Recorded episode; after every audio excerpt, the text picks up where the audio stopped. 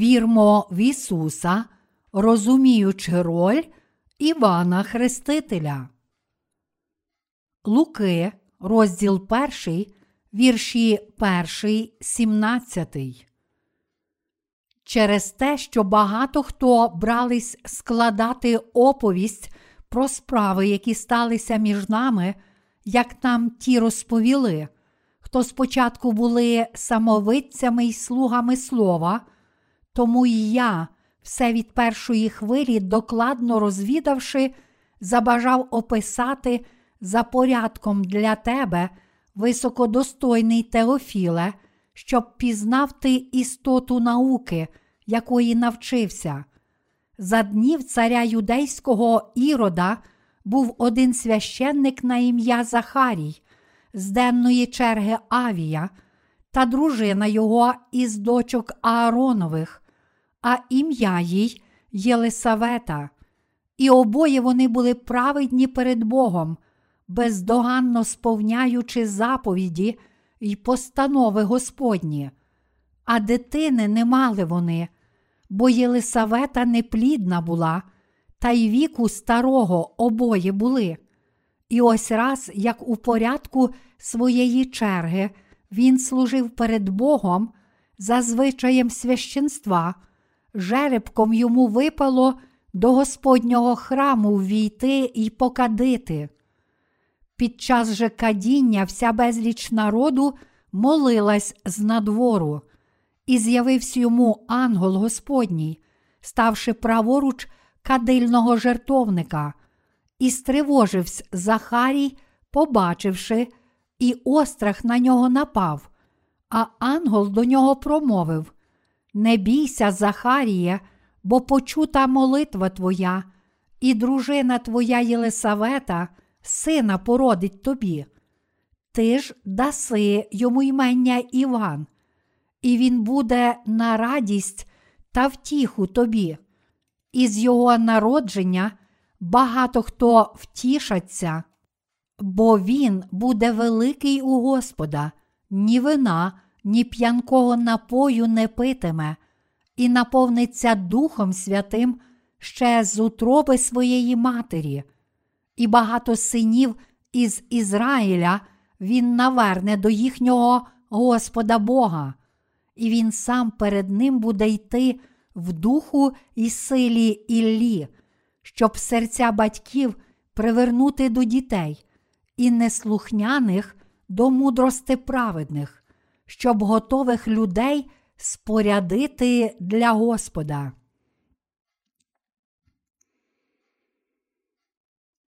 Я вдячний Богу за те, що Він дав нам щедру духовну поживу. Я ходив по магазинах у пошуках копіювального апарату і побачив, що люди намагалися знайти щось, що принесло б їм задоволення. Вони бідні духовно, хоч живуть у цей матеріально забезпечений і багатий час. Вони були схожі на людей, які ходять пустинею, намагаючись знайти склянку води, тому що їх мучить нестерпна спрага. Вони були справді багаті в тілесному та світському плані, але поглянувши на їхні душі, я відчув, що вони дуже бідні та нещасливі. Я побачив, що ці люди борються зі смертю, тому що їм допікає бідність і голод душі. Вони помирають від великого духовного голоду. Побачивши їх, я зрозумів значення Божого Слова. Не хлібом самим буде жити людина, але кожним словом, що походить із уст Божих. Коли Господь сорок днів постив і молився, а потім сатана спокушав його, він спершу спробував спокусити Ісуса їжею. Диявол показав Богу камінь і сказав: Коли ти син Божий, скажи, щоб каміння це стало хлібами. На цю спокусу сатани Ісус відповів: Написано, не хлібом самим буде жити людина, але кожним словом, що походить із уст Божих, і відігнав сатану.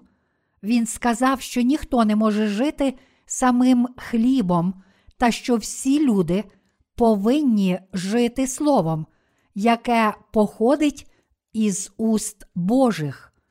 Люди повинні їсти хліб тілесний, але поряд з хлібом тілесним їм також слід споживати Боже Слово, духовний хліб, щоб отримати правдиве життя.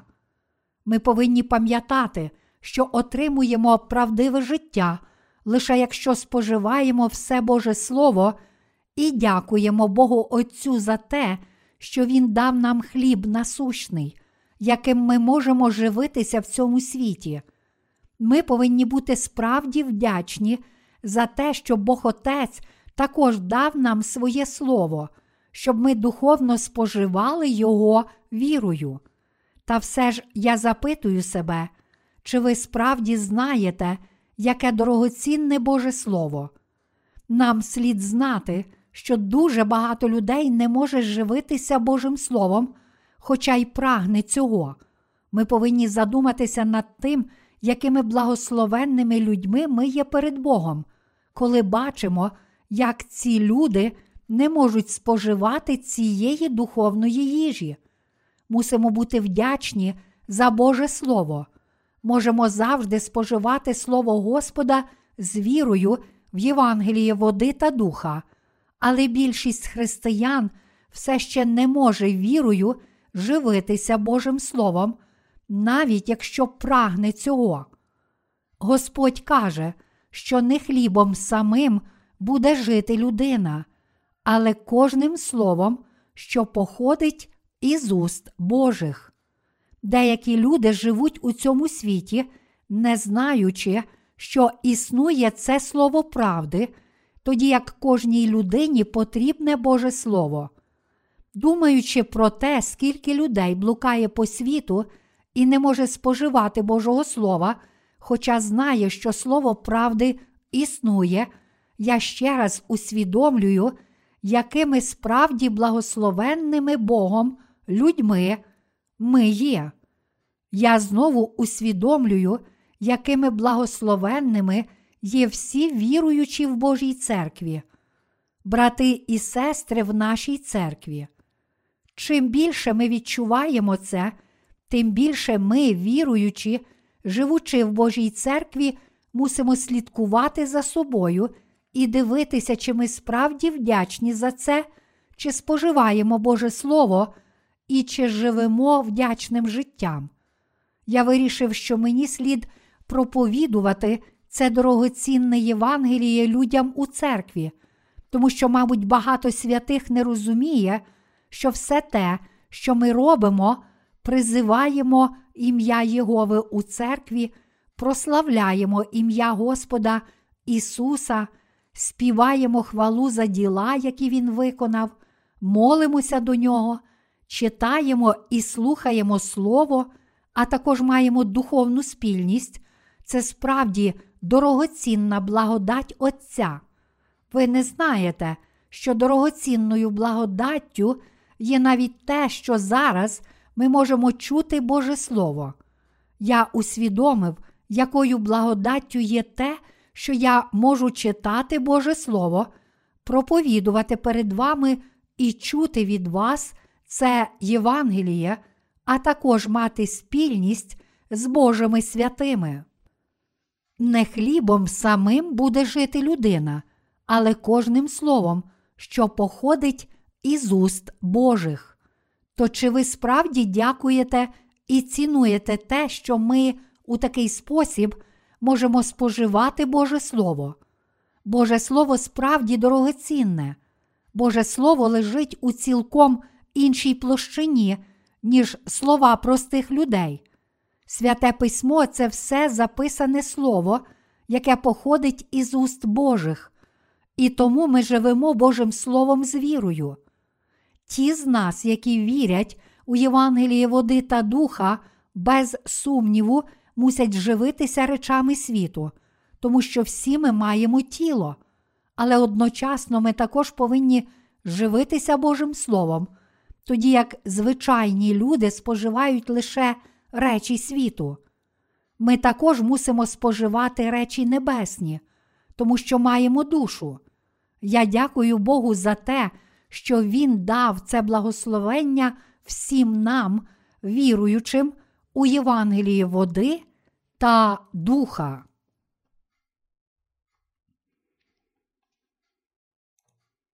Тому я все від першої хвилі докладно розвідавши.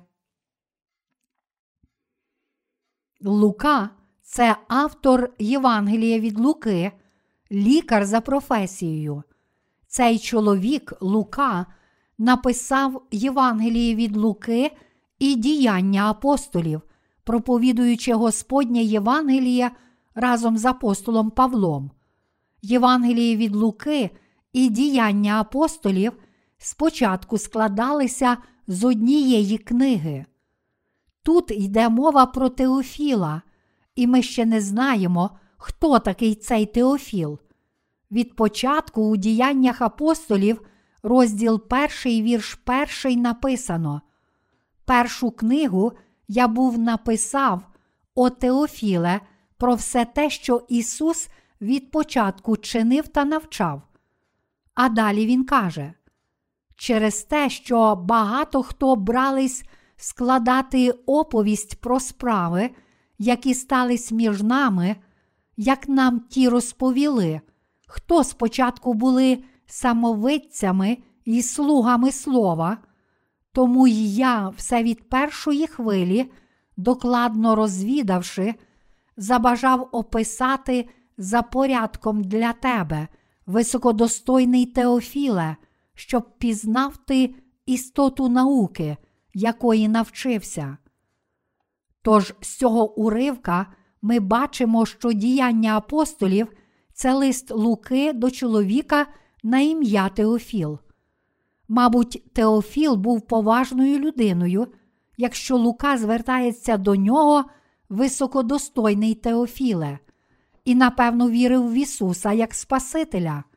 Далі написано через те, що багато хто брались складати оповість про справи, які стались між нами, як нам ті розповіли, хто спочатку були самовидцями і слугами слова. Луки, розділ перший, вірші перший, другий. Ісус мав 12 учнів, і це були люди, які справді чули й бачили Ісуса Христа як тілесними, так і духовними очима. Вони проповідували іншим людям Боже Слово, яке чули. Вони проповідували саме те, що бачили, і багато слуг Божих бралося описати всі ті події, які бачили на власні очі. Цей учень Ісуса на ім'я Лука також думав, що було б добре детально написати високодостойному Теофілу про Ісуса ще від початку Його служіння, кажучи, що Він також добре бачив усе це від початку. Лука сказав, що робить це, щоб високодостойний Теофіл пізнав істоту науки, якої навчився. Лука, один з учнів Господа, також почав писати про Ісуса Христа. У той час деякі люди поширювали чутки, що віруючи в Ісуса Христа, це кровопивці. Вони казали, що люди, які вірять в Ісуса, напевно, є кровопивцями, тому що кажуть, що п'ють кров. Лука спростовував це, щоб заперечити такі безглузді чутки. Він сказав: насправді вони не п'ють крові, а лише під виглядом вина вшановують кров, яку Ісус Христос пролив у цьому світі. Тож, коли хтось зводив наклепи на правду про Ісуса Христа і писав щось лихе, а також коли лихі люди писали щось, щоб зашкодити християнам ранньої церкви, Лука у відповідь спростовував це у своїх листах до людей, які справді правильно вірили в Бога. Він доводив, що ці твердження були неправдиві та відсилав свої листи людям, які зводили наклепи на дітей Ісуса Христа, а також впливовим чиновникам на високих посадах. Таким чином, він прагнув не дозволити впливовим урядовцям прочитати те, що писали ці наклепники, повірити в їхні слова і переслідувати дітей віри. Багато людей має упередження. У той час були люди, які вірили в такі безглузді чутки, у поширений тоді наклеп, що, віруючи в Ісуса Христа, п'ють людську кров. Тому вони казали, що таких людей потрібно повбивати. Давній вислів каже, що перо сильніше, ніж меч. Тож люди, які вірили в Ісуса, спростували ці чутки словом, яке заперечувало це твердження. Зазвичай люди вірять кожному слову будь-якої книги, яку читають. Саме тому Лука написав цю книгу високопосадовцю на ім'я Теофіл. Як я вже сказав, схоже на те, що чоловік, якого тут названо високодостойним Теофілом, вірив в Ісуса Христа. Можливо, саме тому Лука, учень Ісуса Христа, сказав, що подумав, що було б добре написати детальний лист про Ісуса Христа від самого початку та розповісти все найважливіше, що він знав. Це мало на меті підтвердити все те, що високодостойний Теофіл вже знав. Високодостойний Теофіл пізнав правду і повірив у неї. Тож Лука написав цей лист, тому що думав, що було б добре детально розповісти йому в листі про Ісуса Христа. Це було не що інше, як Євангеліє від Луки.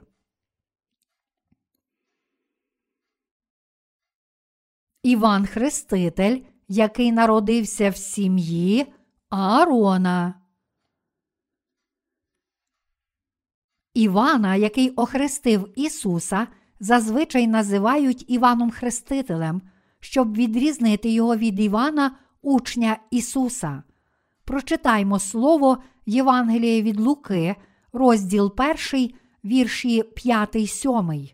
Там написано: За днів царя юдейського Ірода був один священник на ім'я Захарій, з денної черги Авія та дружина його із дочок Ааронових, а ім'я їй Єлисавета, і обоє вони були праведні перед Богом, бездоганно сповняючи заповіді й постанови Господні.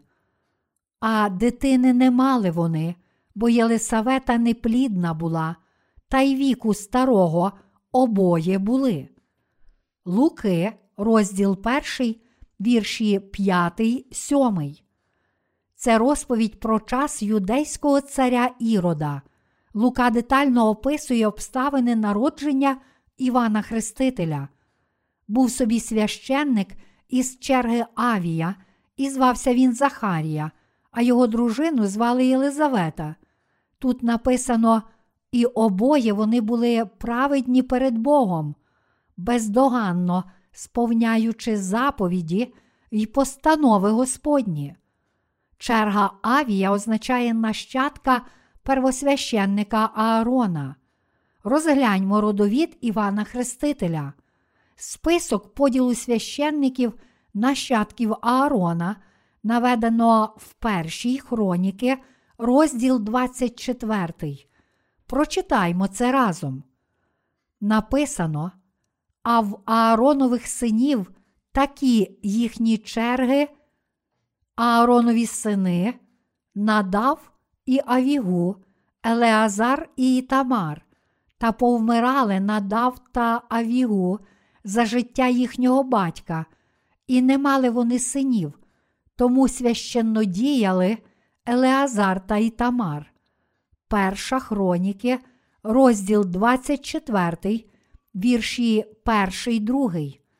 Тут написано, що Аарон мав чотирьох синів, але що надав старший син Аарона та Авігу померли, тому що принесли Богу неналежну жертву. та що залишилися сини Елеазар та Ітамар. Вони прийняли священство і приносили жертви Богу. Вони виконували ці обов'язки, і тут, починаючи від вірша 6, подано імена 24 внуків Аарона. І записав їх Шемая, син Натанаїлів, писар із Левитів, перед царем і головними, і священником Садоком, і Ахімелехом, сином Евіятаровим, і головами дому батьків священників та левитів. Один батьківський дім був узятий для Елеазара, а один був узятий для Ітамара. І вийшов перший жеребок для Єгояріва, другий для Єдаї, третій для Харіма, четвертий для Сеоріма, п'ятий для Малкії, шостий для Міяміна, сьомий для Гакоца, восьмий для Авії, дев'ятий для Єшуї, десятий для Шеханії, одинадцятий для Ельяшіва, дванадцятий для Якіма, тринадцятий для Хуппи, чотирнадцятий для Єшевала, п'ятнадцятий для Білгі, шістнадцятий для Іммера, сімнадцятий для Хезіра, вісімнадцятий для Гаппіцеца, дев'ятнадцятий для Петахії, двадцятий для Єхескела, двадцять і перший для Яхіна, двадцять і другий для Гамула, двадцять і третій для Дилаї, двадцять і четвертий для Маазії. Оце порядок їхньої служби, щоб приходити до Господнього дому за їхньою постановою через Аарона, їхнього батька, як йому наказав був Господь, Бог Ізраїлів. Перша хроніки, розділ 24, вірші 6, 19. Цар Давид влаштував систему священства левитів, тому що нащадків Аарона було вже дуже багато. Він поділив їх на 24 черги за сім'ями 24 внуків Аарона. Одним із священників з черги Авія за часів юдейського царя Ірода у Новому Завіті був Захарія. Захарія був нащадком первосвященника Аарона. Цар Давид наказав кожній черзі служити у Скинії протягом 15 днів. І тут ми бачимо, що черга Авія служила восьмою. Євангеліє від Луки розповідає про Івана Хрестителя, і сьогоднішній уривок зі святого Письма від початку каже нам про родовід Івана Хрестителя. Як я вже сказав раніше, Лука подумав, що було б добре написати листа, щоб пояснити Теофілу походження Євангелія.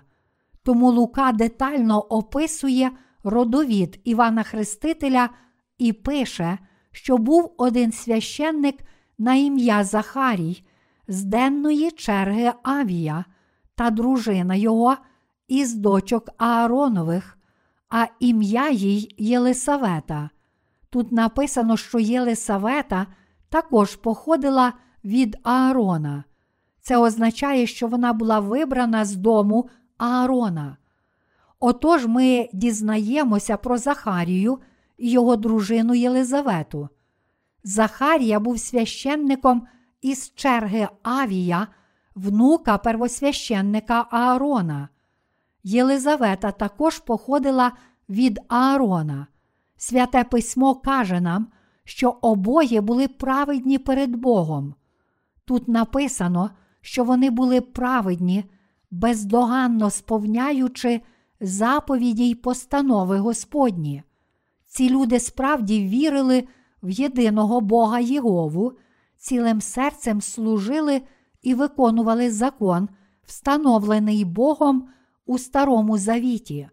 Старий Завіт каже нам, що це його народ мусить принести спокутну жертву за річні гріхи, зарізавши козла, і вони досконало дотримувалися цього закону.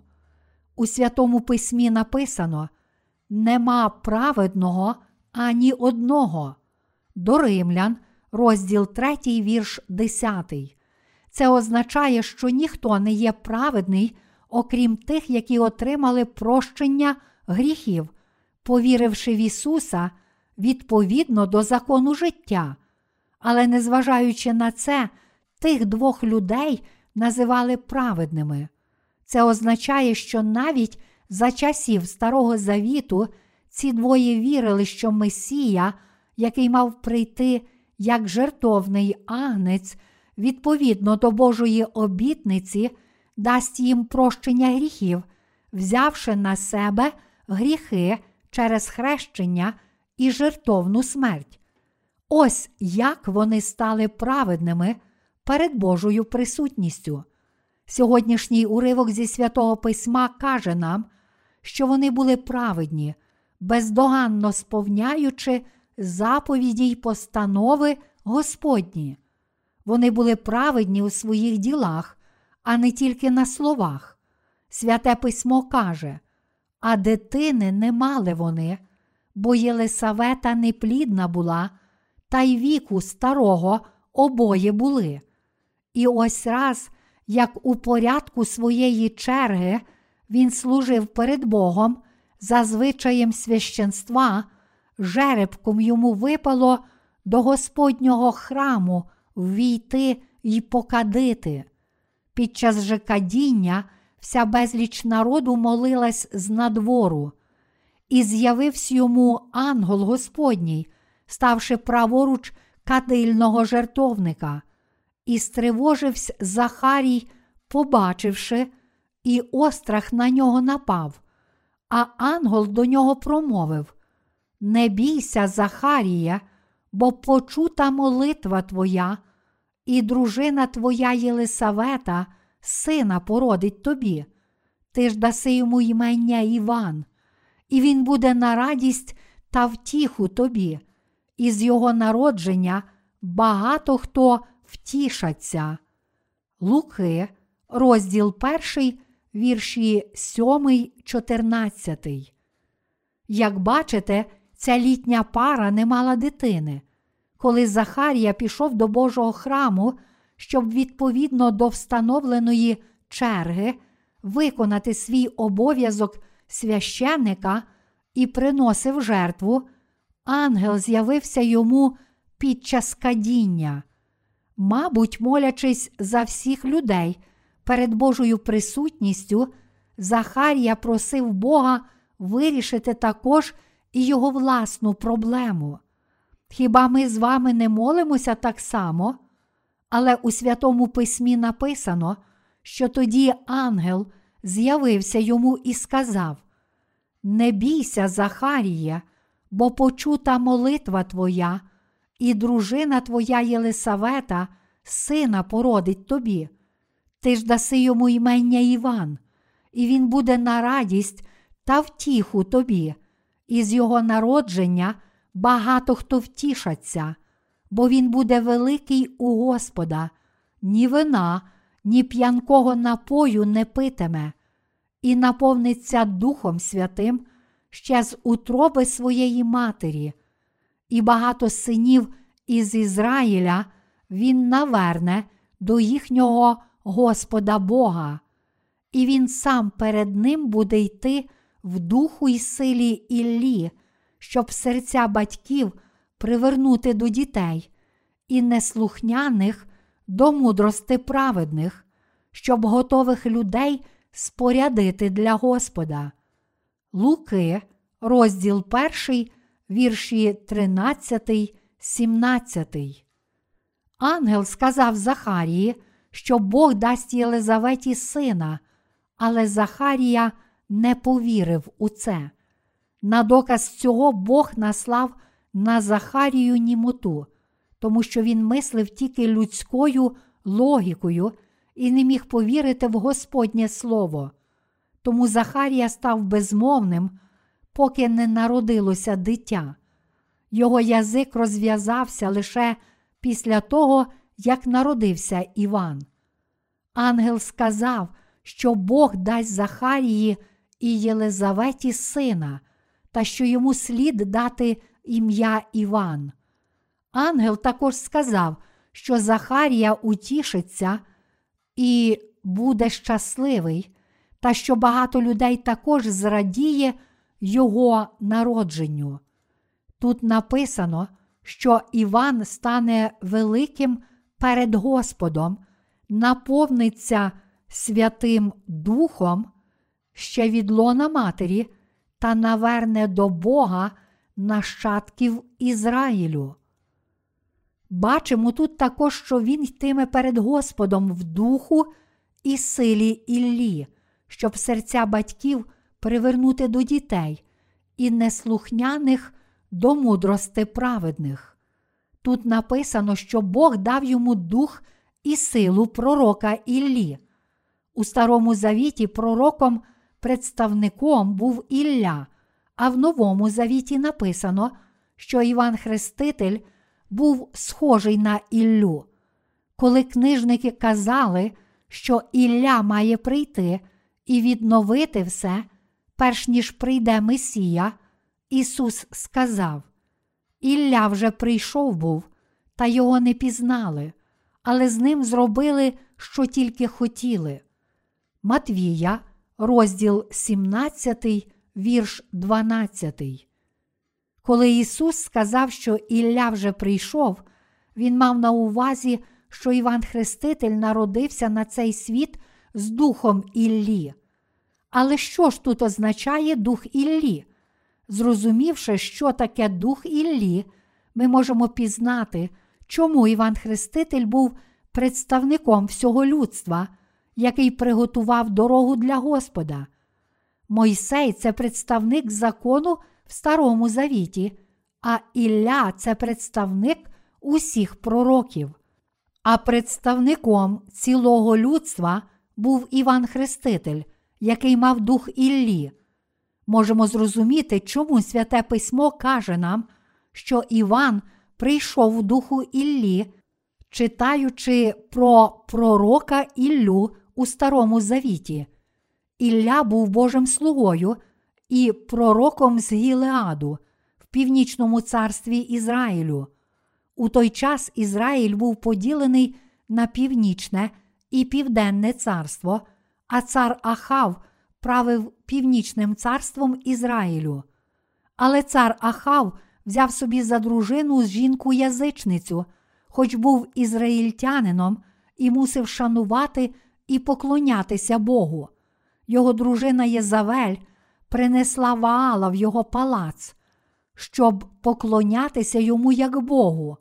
Коли прийшла в дім Ахава, а ізраїльтяни почали приймати і поклонятися Ваалу, якому поклонялася їхня царівна Єзавель.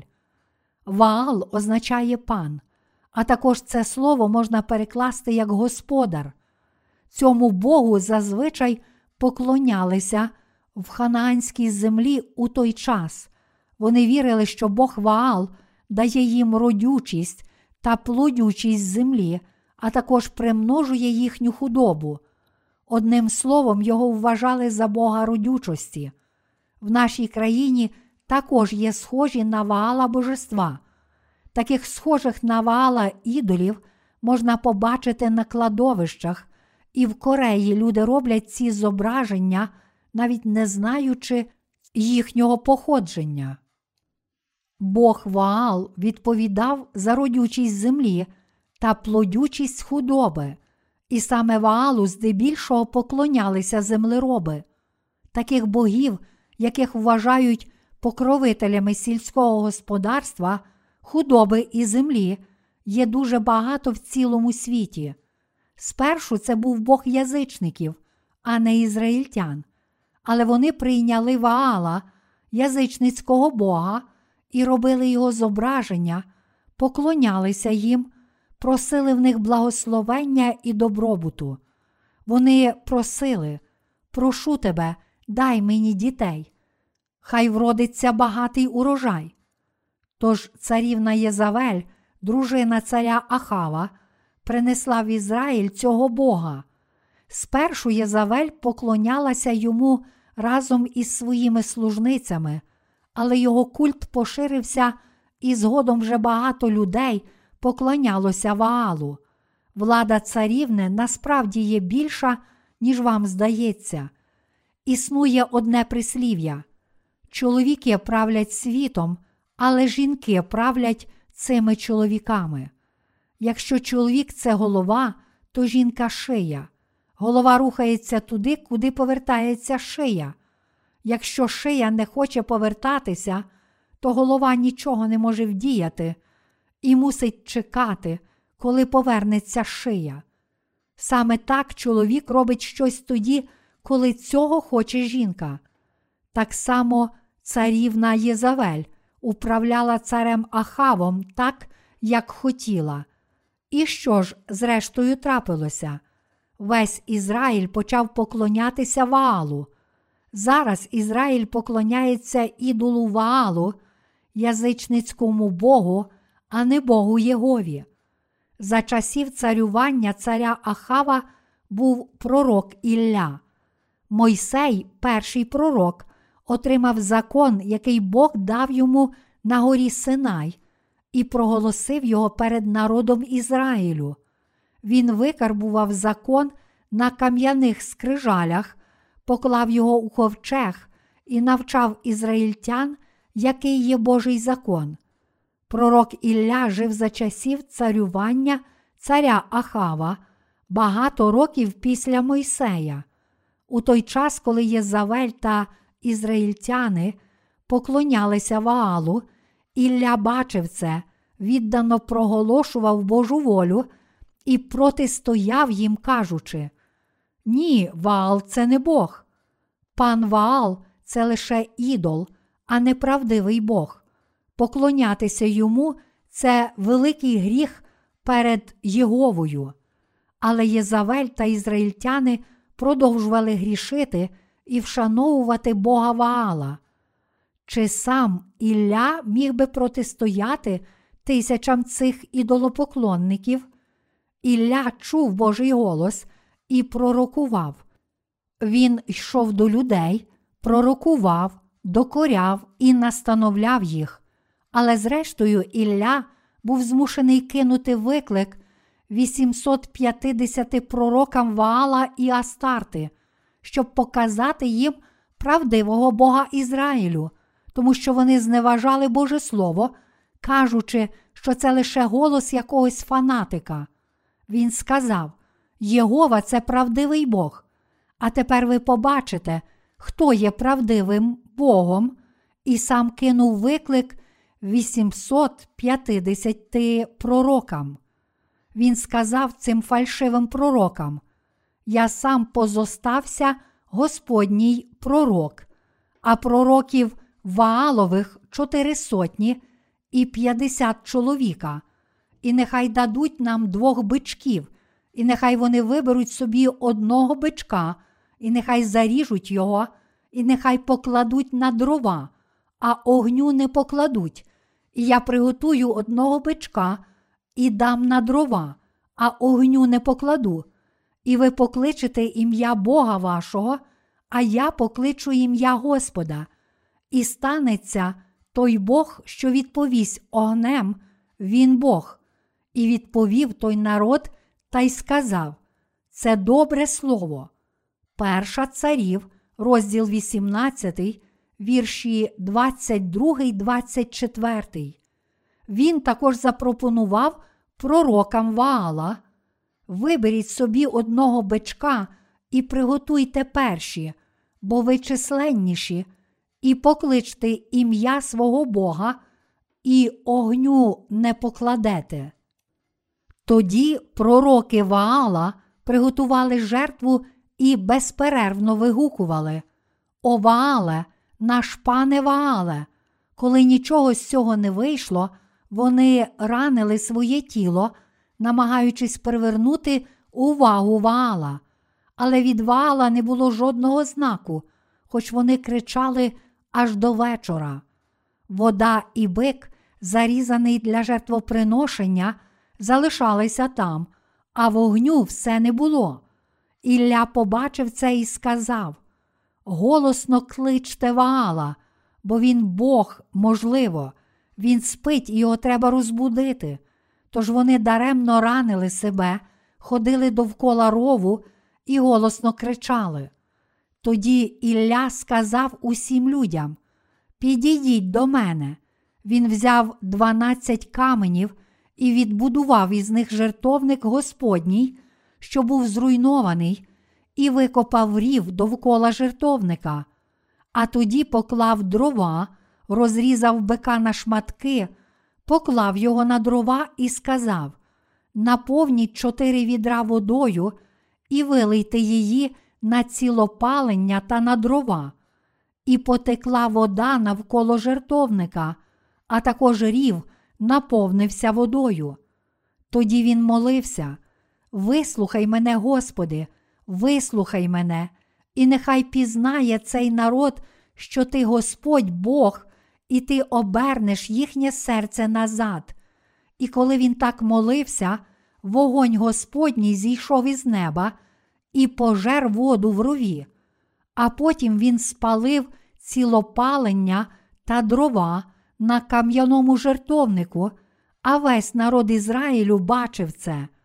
Лише тоді, коли в такий спосіб Ілля показав людям Ізраїлю правдиві діла Божі, вони усвідомили.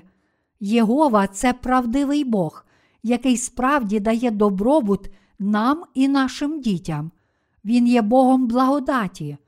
Ось єдиний правдивий Бог. Їхні серця покаялися і навернулися до Бога. Святе письмо каже нам про це у Євангелії від Луки, розділ 1, вірші 16, 17. І багато синів із Ізраїля він наверне до їхнього Господа Бога, і він сам перед ним буде йти в духу й силі, Іллі, щоб серця батьків привернути до дітей і неслухняних до мудрости праведних, щоб готових людей спорядити для Господа. То хто ж справді привів народ Ізраїлю у Божу присутність? Звичайно, Ісая та Єзикіїль були великими пророками, але справді привів до Бога серця людей, могутній пророк Ілля. Саме Ілля дав неслухняним мудрість праведних, привів ізраїльтян до розуміння Божої волі і навчав їх, яка є Божа воля.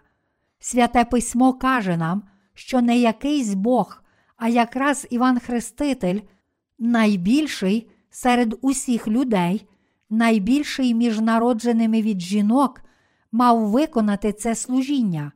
Ось чому Лука учень Ісуса Христа надає такого великого значення народженню Івана Хрестителя і каже, що Іван Хреститель народився з Духом Іллі. У розділі 11 Євангелія від Матвія ми читаємо, що Іван Хреститель є найбільшим між народженими від жінок. Прочитаймо Євангеліє від Матвія, розділ 11, вірші 10, 14. Тут написано: Бо це ж той, що про нього написано. Ось перед обличчя Твоє посилаю свого посланця, який перед тобою дорогу твою приготує. По правді кажу вам, між народженими від жінок не було більшого над Івана Хрестителя, та найменший у Царстві Небеснім, той більший від нього. Від днів же Івана Хрестителя й досі Царство Небесне здобувається силою, і ті, хто вживає зусилля, хапають його. Усі бо пророки й закон до Івана провіщували. Коли ж хочете знати, то Ілля він, що має прийти. В Старому Завіті у книзі Малахії Бог пообіцяв послати чоловіка, схожого на Іллю. Малахії, розділ 4, вірш 5. Бог сказав, що пошле чоловіка, який приведе багатьох людей до Бога, а потім виконав це слово обітниці. Цим обіцяним Богом чоловіком був Іван Хреститель. Господь сказав: коли ж хочете знати, то Ілля він, що має прийти. Матвія, розділ 11, вірш 14. У Старому Завіті багато людей чекало на обіцяного Іллю. Чекаючи на Месію, вони також очікували приходу Іллі, який мав привести їх до Месії. А тоді народився Іван Хреститель на початку епохи Нового Завіту. Іван Хреститель народився на цей світ в дусі Іллі, і Господь приготував Івана Хрестителя, щоб він навернув до Бога багатьох грішників, звільнивши їх від гріховного поклоніння Ваалу, фальшивому Богу. Ось чому у своєму Євангелії Лука, учень Ісуса Христа, детально записав походження цього Євангелія. Хоч зараз ми добре знаємо служіння Івана Хрестителя, тому що почули і повірили в Євангеліє води та духа, багато людей все ще не знає, хто такий Іван Хреститель і що він зробив. Навіть віруючі християни не знають цієї дуже важливої правди про Івана Хрестителя, записаної у Святому Письмі. Вони не знають її, хоча й читають Євангеліє від Луки, Матвія, Марка та Івана, хоч у Святому Письмі написано, що роль Івана Хрестителя була справді важлива. Хоч Святе Письмо каже нам про важливість ролі Івана Хрестителя, люди просто ігнорують це і думають.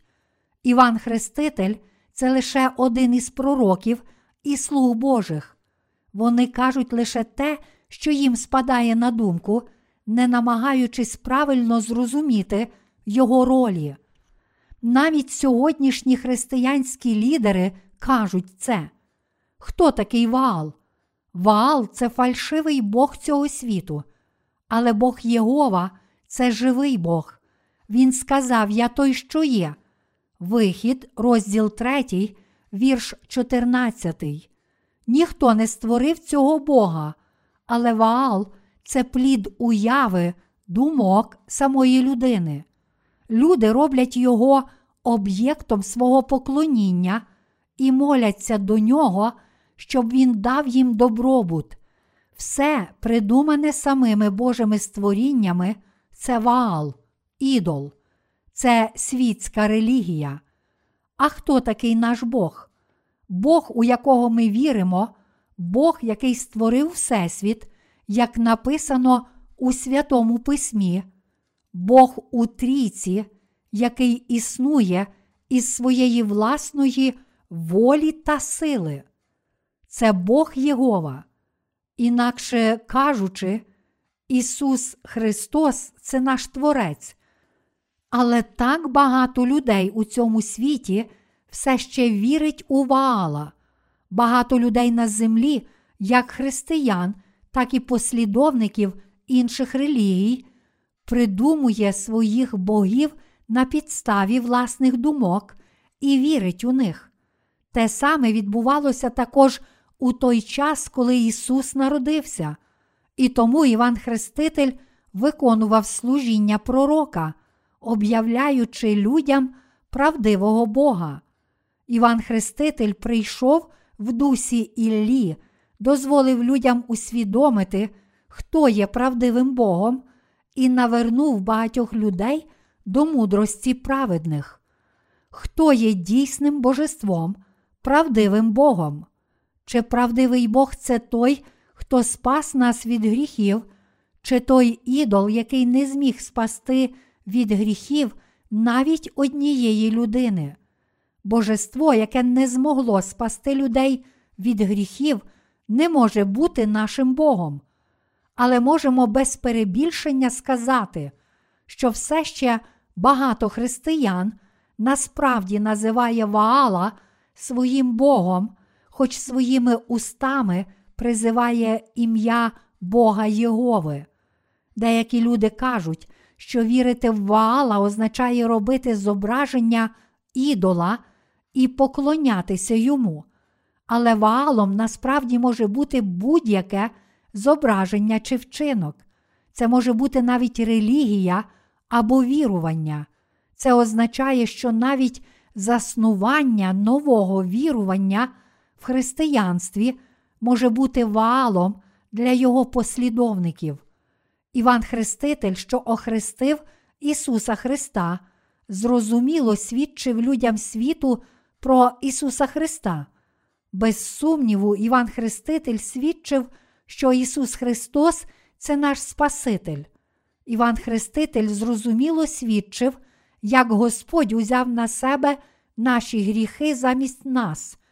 Ісус Христос, в якого ми віримо, це правдивий Бог. Чи може світ дати нам достаток? Нам може здаватися, що світ дає нам багато, але насправді це не так. Лише Бог дає нам достаток.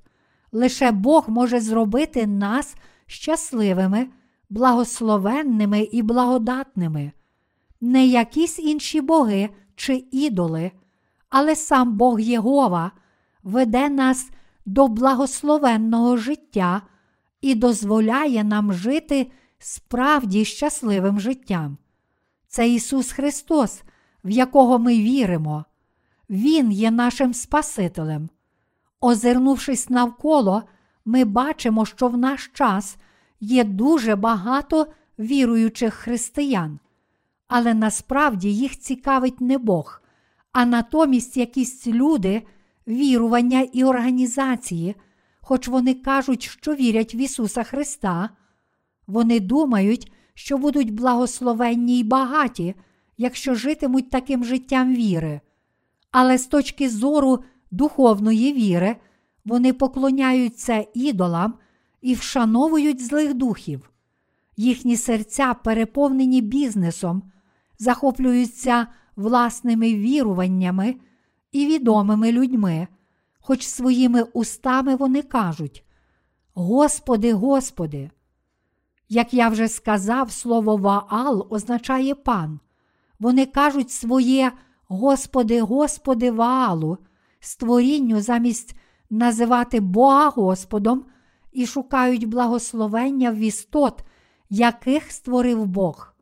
Але чи Ваал, придуманий людиною, справді зробив народ Ізраїлю благословенним? Чи Ваал справді зробив цей світ благословенним? Ваал не може поблагословити жодної людини. Ваал ніколи не зможе зробити цей світ благословенним. Ваал лише прикидався, що допомагав людям, тільки використовував цих людей і посилав їх до пекла, але насправді не міг принести щастя тим людям, які поклонялися йому. Хоч здається, що Ваал дає їм достаток, зрештою, він веде їх у вогонь пекла. Сьогодні ті віруючі християни, які насправді не отримали прощення гріхів, вважають Ваала своїм паном, хоч взивають Господи, Господи. Як я вже сказав, Ваал також означає пан, він означає облудні серця віруючих християн. Я маю на увазі, що серця християн радше відчувають, зважують і аналізують, що в цьому світі може принести їм користь та яке вірування буде для них корисне, але не приймають правдивої віри в Бога, який справді їх благословляє. Лише Бог є нашим Господом, і лише Він може дати нам небесні благословення. Лише Бог Єгова може поблагословити нас, тільки Бог Єгова може це зробити. Чи ви вірите? Лише Бог є нашим Господом.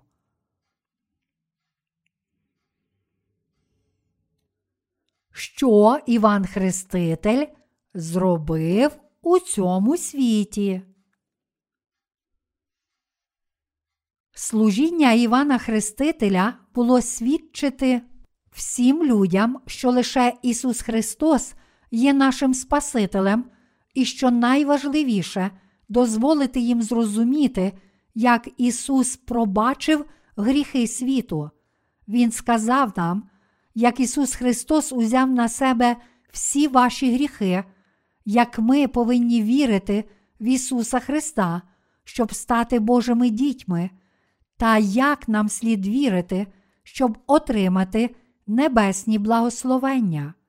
Серед тих, які кажуть, що вірять в Ісуса, багато людей насправді поклоняється Ваалу. Ті християни, які не мають Святого Духа у своєму серці, є такими людьми. Всі люди, які не отримали прощення гріхів, все ще поклоняються Ваалу. Вони взивають Господи, Господи, але насправді їх не хвилює, що каже Господь. Вони лише із зухвалим серцем моляться Богу, просячи благословення, і не хочуть чути, що каже Бог. Наш Бог це дбайливий Господь, який об'являє нам усе через Слово, як, наприклад, те, яким чином ми отримуємо благословення, що правильно, а що ні. Це також живий Бог. Він крок за кроком веде нас своїм словом, дає неслухняним мудрість праведних та посилає батьківську любов віруючим дітям. Наш Бог живий навіть зараз.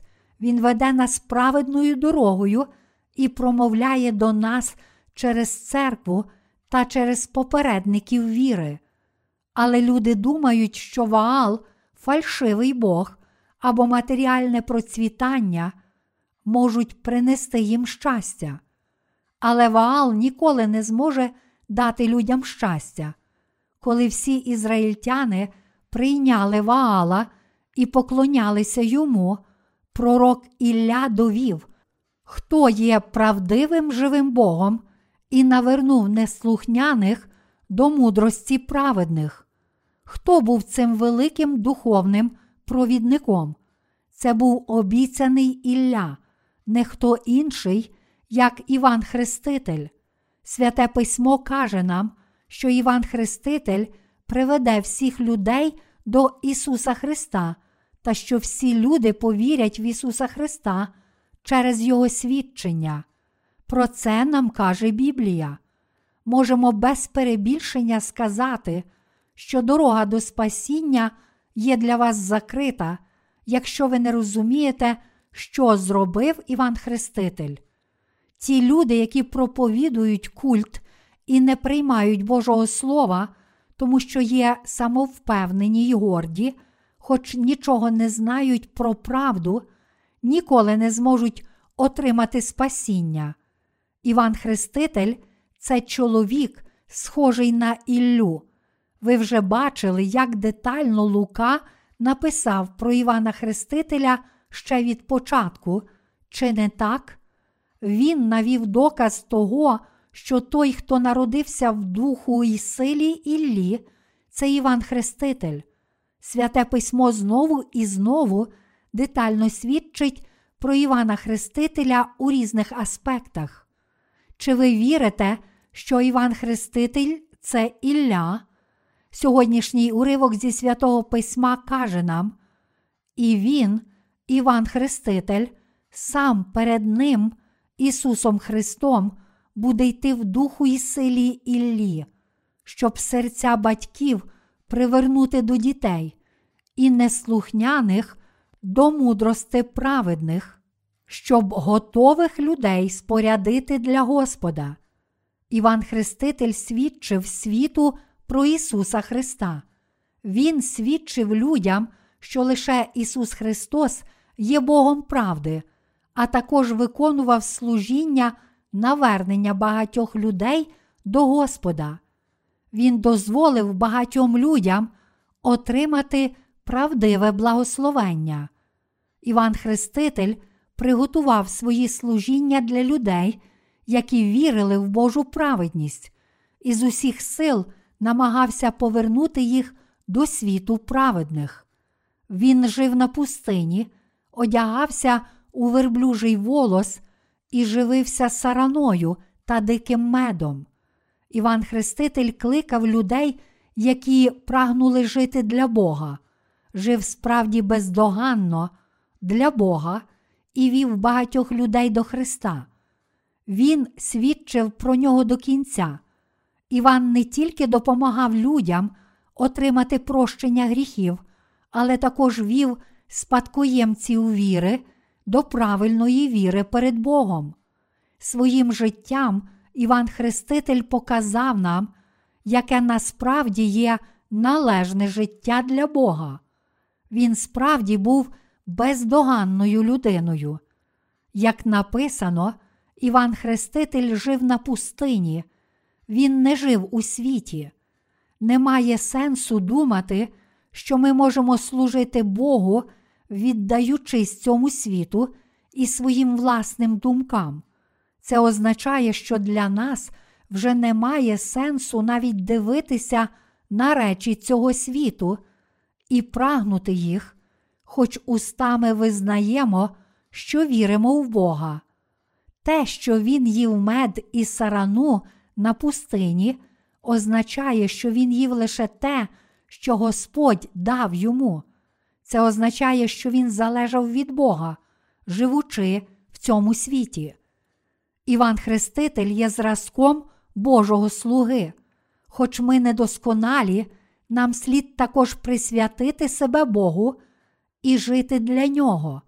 І ми повинні свідчити про Ісуса Христа решту свого життя. Ми повинні присвятити життя наверненню неслухняних, які впали у гріх, до мудрості праведних. Ми повинні ціле своє життя свідчити про Господа, вести людей до благословення. Лука також каже нам про це. Читаючи слово, ми детально пізнали, ким ще від народження був Іван Хреститель, обіцяний пророк Ілля. Хто такий Іван Хреститель? Це старозавітній Ілля. Хто був представником ізраїльтян?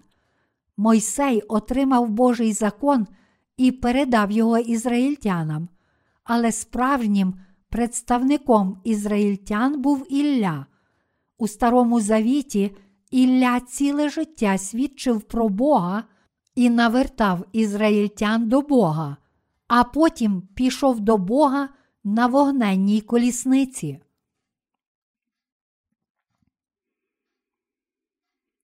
Іван Хреститель це обіцяний Ілля і представник усього людства. Окрім того, до якої черги і сім'ї він належав, ми також зрозуміли ще одну важливу річ, читаючи про народження Івана Хрестителя, а саме, що Іван Хреститель був посланий Богом. Його батьки були надто старі, щоб народити дитину, тому зрозуміло, що він народився не з людського задуму чи сили. Це було неможливо ще від початку. Тож Біблія зрозуміло каже нам: був один чоловік, що від Бога був посланий, йому ймення Іван. Івана, розділ 1, вірш 6. Іван Хреститель народився через особливе Боже провидіння, задум, силу і владу. Написано, що його народженню зрадіє багато людей, а не тільки його батьки. Народження Івана Хрестителя є благословенням і радістю також і для нас. Нам було б важко повірити в Ісуса, і диявол насміхався б з нас, якби Іван не народився на цей світ. Ми пізнали Ісуса Христа. Якби ми знали тільки Ісуса Христа, але не знали Івана Хрестителя і Його служіння, то сатана спокушав би нас, щоб ми знову впали у гріх, і ми одного дня були б праведними, а вже наступного грішниками. Ми думали б, що підемо до неба, якщо помремо одного щасливого дня, коли наша віра буде дуже сильна, але потрапимо до пекла, якщо помремо якогось нещасливого дня, коли наша віра буде слабка. Це не є належна віра, тому ми не зможемо отримати досконалого прощення гріхів, якщо належним чином не пізнаємо служіння, яке виконав Іван Хреститель. Тоді це свідчення прощення гріхів не буде досконале перед Господом. Ми повинні добре знати роль, яку виконав Іван Хреститель. Ось чому навіть святе письмо від початку детально описує це. Чи ви розумієте, яка важлива є детальна розповідь Луки про Івана Хрестителя? Лука так ретельно записав цей історичний факт, тому що він дуже важливий. Читаючи його розповідь, ми навіть можемо точно підрахувати, коли правив цар Ірод, якраз перед і після приходу Ісуса Христа. У той час, коли священник Захарія кадив, ангел з'явився йому і сказав, що Господь дасть йому дитину, та що дитя назвуть ім'ям Іван. Ангел сказав це ще до того, як Іван був зачатий. Ангел поблагословив його і сказав, що Іван поверне багатьох людей до мудрості праведних. То хто ж такий Іван Хреститель? Святе письмо пише, що Іван прийшов в духу Іллі, та що він обіцяний Ілля. Тому через нього багато людей повірить в Ісуса Христа, визнаючи, що Іван Хреститель як представник усього людства і первосвященник виконав служіння покладення гріхів світу на Ісуса Христа, який прийшов як жертовний агнець. Іван Хреститель свідчив, що Ісус Христос це Спаситель усіх нас. Вся наша віра є даремна, якщо ми не знаємо служіння Івана Хрестителя і праведності Ісуса. Ми лише думали, що віримо, але не мали в серці свідчення і доказу того, що Бог спас нас від гріхів світу.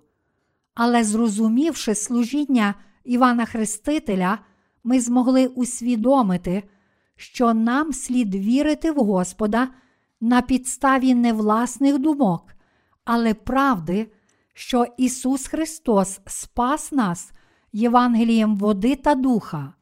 Саме така віра є правильна. Якщо кажемо, що віримо в Бога, не знаючи Івана Хрестителя, то не віримо в Господа відповідно до Його слова, але натомість віримо в нього власними людськими думками. Що трапляється, коли ми віримо в Ісуса на підставі власних думок? Тоді наша віра слабне, і ми йдемо до пекла. Щодня грішити і молитися в покаянні, як це робить більшість християн, напевно, не означає мати правильну віру. Казати Я вірю в тебе на підставі власних думок, і так чинити зовсім не означає мати належну віру.